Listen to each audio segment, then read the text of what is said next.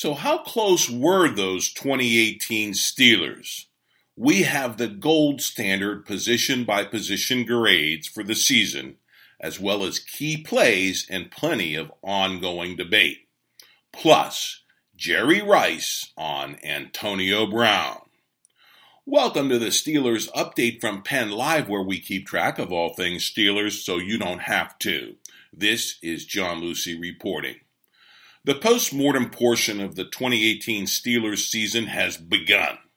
I must admit, as a longtime Steelers fan, the first thing I'd always seek out the Monday after a Steelers game was the position by position grades as handed out by the Pittsburgh Post Gazette's Gerry Dulac.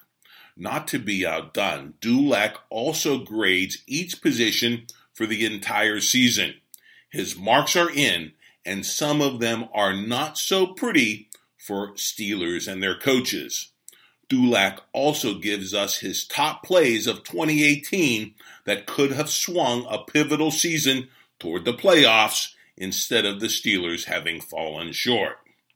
Finally, there's plenty of debate, which will continue for months, over how close these underperforming Steelers really were. A few plays away or miles from true Super Bowl contention. We have it all as we continue the off-season coverage by performing a post-mortem autopsy on those 2018 Steelers. First up, Dulac doles out his season grades, and the full season mark range from an A for Big Ben Roethlisberger, who Dulac notes had the most productive season of his 15 year career, to a D for Mike Tomlin and his coaching staff. Also, a pair of D pluses for the linebackers and special teams that weren't very special at all.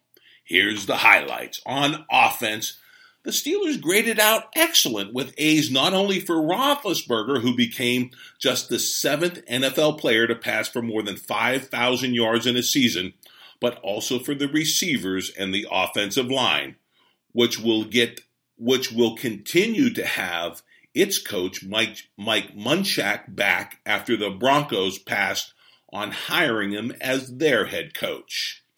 On the receivers, Dulac writes, quote, Antonio Brown's final week in subordination aside, the Steelers had 2,000 yard receivers for only the fifth time in franchise history, with Juju Smith Schuster joining Brown in that milestone level of production. On the old line, Dulac opines, quote, Roethlisberger was sacked only 24 times and his sack percentage of .034 was second best in the league. That's why three linemen went to the Pro Bowl, unquote. Meanwhile, the running backs just missed, getting an A minus from Dulac, who writes, quote, James Conner stood up to a big challenge of trying to replace, replace Le'Veon Bell by outperforming Bell in his first season as a starter. But Conner had big fumbles in Cleveland and Denver that cost the Steelers a chance at victory and ultimately their place in the NFL playoffs. On the defensive, coaching, and special teams, Dulac was downright harsh. On coaching, he writes, quote, the Steelers were 7-2 and 1, blew a two and a half game lead for a division title, frittered away second half leads of 14 and 16 points, and failed to make the postseason. Still, he notes Mike Tomlin, quote, adroitly managed the Le'Veon Bell situation how he handles the Antonio Brown debacle will have a bigger impact. Unquote. On the defense, which did no better than a C minus for the secondary, Dulac summed up the subpar performance thusly quote, the inability of the defense to protect leads and come up with just one late stop in any of the final four losses cost the team a playoff spot, unquote. But Dulac duly notes, quote, TJ Watt made an impressive leap in year two with team highs in sacks at 12, forced fumbles with 6, and quarterback pressures at 21. Finally, Dulac sounded somewhat optimistic on rookie number one pick safety Terrell Edmunds, who the writer said played more snaps than any NFL rookie. On those not so special teams, Dulac wrote, quote, It's easy to say kicker Chris Boswell missed 42 field, uh, yard field goal in the final seconds of the season opener in Cleveland cost the Steelers a playoff spot. But at the very least, it set a tone for what was to follow, quote, and that was a very subpar performance by Boswell. As far as which plays swung the Steelers' 2018 season, Dulac r- runs down a list of his most pivotal moments.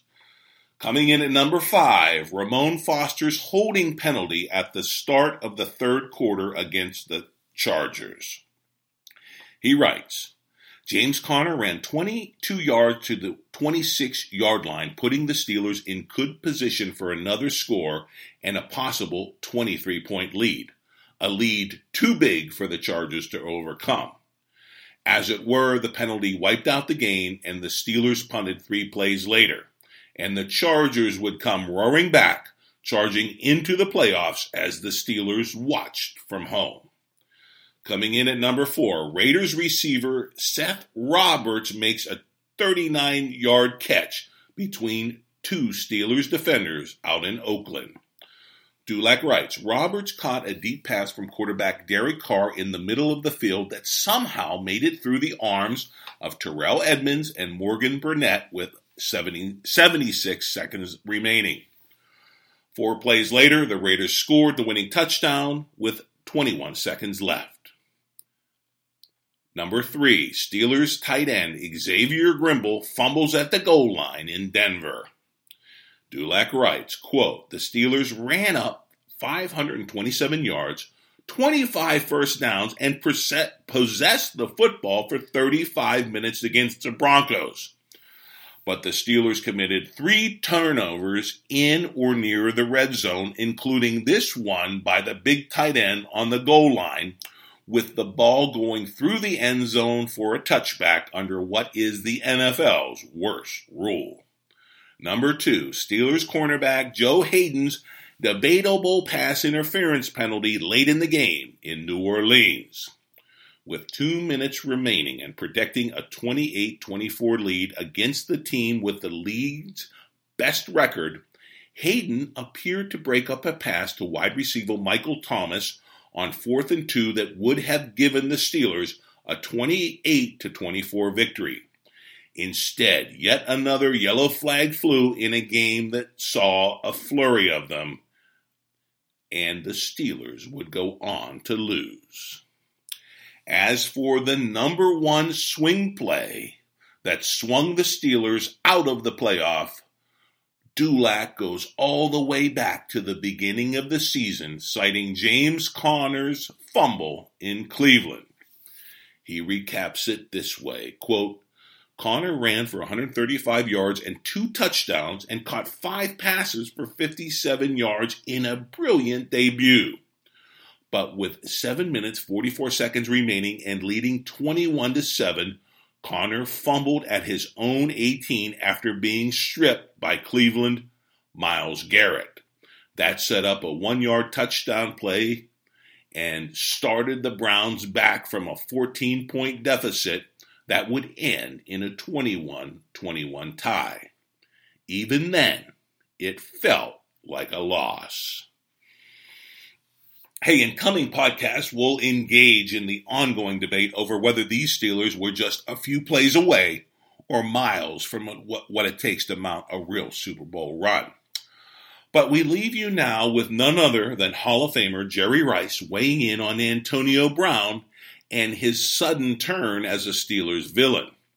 Rice sees the talented Brown as a possible hero for his beloved San Fran 49ers and Rice is telling his former team, go get him.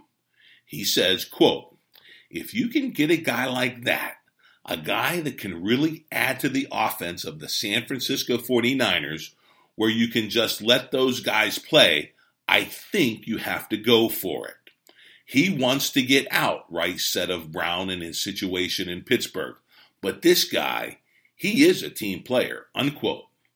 Hey, whoa, Jerry, you might want to check with, with some people in the Steelers locker room on that last point, but we feel you. We feel you. Talent trumps trouble in the NFL. And if the Steelers are serious about a trade, they'll find a partner. Of course, we'll be watching that and everything else in the Steelers offseason as we continue the Steelers update all offseason long.